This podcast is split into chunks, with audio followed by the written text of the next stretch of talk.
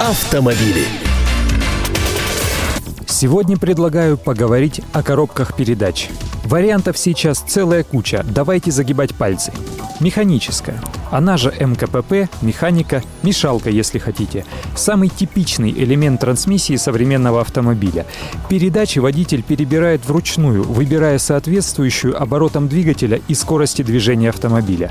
Большинство современных МКПП 5 и 6 ступенчатые. Механика хороша своей дешевизной и низким расходом топлива. При условии, конечно, если вы правильно переключаетесь, не заставляя мотор раскручиваться до высоких оборотов. Основной недостаток один. Вождение автомобиля с МКПП требует знаний и навыков обращения с ручкой и третьей педалью. Вот это по нынешним временам. Дефицит. Когда таких навыков нет и совершать парадоксальные движения левой ногой и правой рукой не хочется, лучше выбрать АКПП. Она же автомат или тяпка. Типичная конструкция – сочетание гидротрансформатора, заменяющего сцепление, и планетарного редуктора по подобию механической КПП. Переключение передач происходит соответственно автоматически. Четырехступенчатый автомат – это уже архаизм. Современные коробки шести или даже восьмиступенчатые.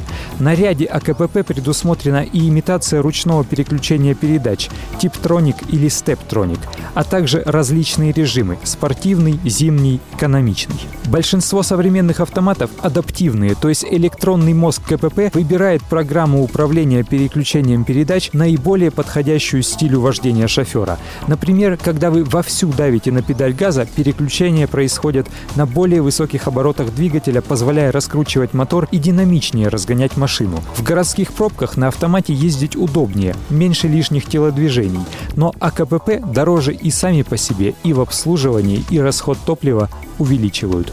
Автоматами частенько называют и вариаторы, правильно обозначаемые тремя буквами ЦВТ. В них, строго говоря, и ступеней-то нет. Передаточное число изменяется плавно при помощи металлического ремня или цепи, перемещающихся по коническим дискам. Поэтому при разгоне не возникает никаких рывков, присущих переключениям автоматов. Вариаторы долгое время были шумными, ненадежными и неспособными работать с двигателями высокой мощности. Но современные ЦВТ также снабжаются переключениями псевдопередач, то есть дают возможность водителю вручную менять передаточное число. Теперь они меньше воют, реже ломаются и стоят дешевле автоматов.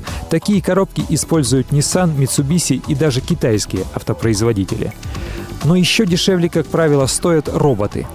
Передачи у оснащенной роботизированной коробкой передач машины две, и дергать ручку каждый раз не нужно. Но по своей конструкции это все равно механика. Только передачи переключают сервоприводы, которые вместо вас выжимают сцепление и перемещают синхронизаторы по команде электронного блока управления. Архив рубрики и главные автомобильные новости вы найдете на сайте КП Автору. А я Андрей Гречаник. Желаю вам доброго пути. Автомобили.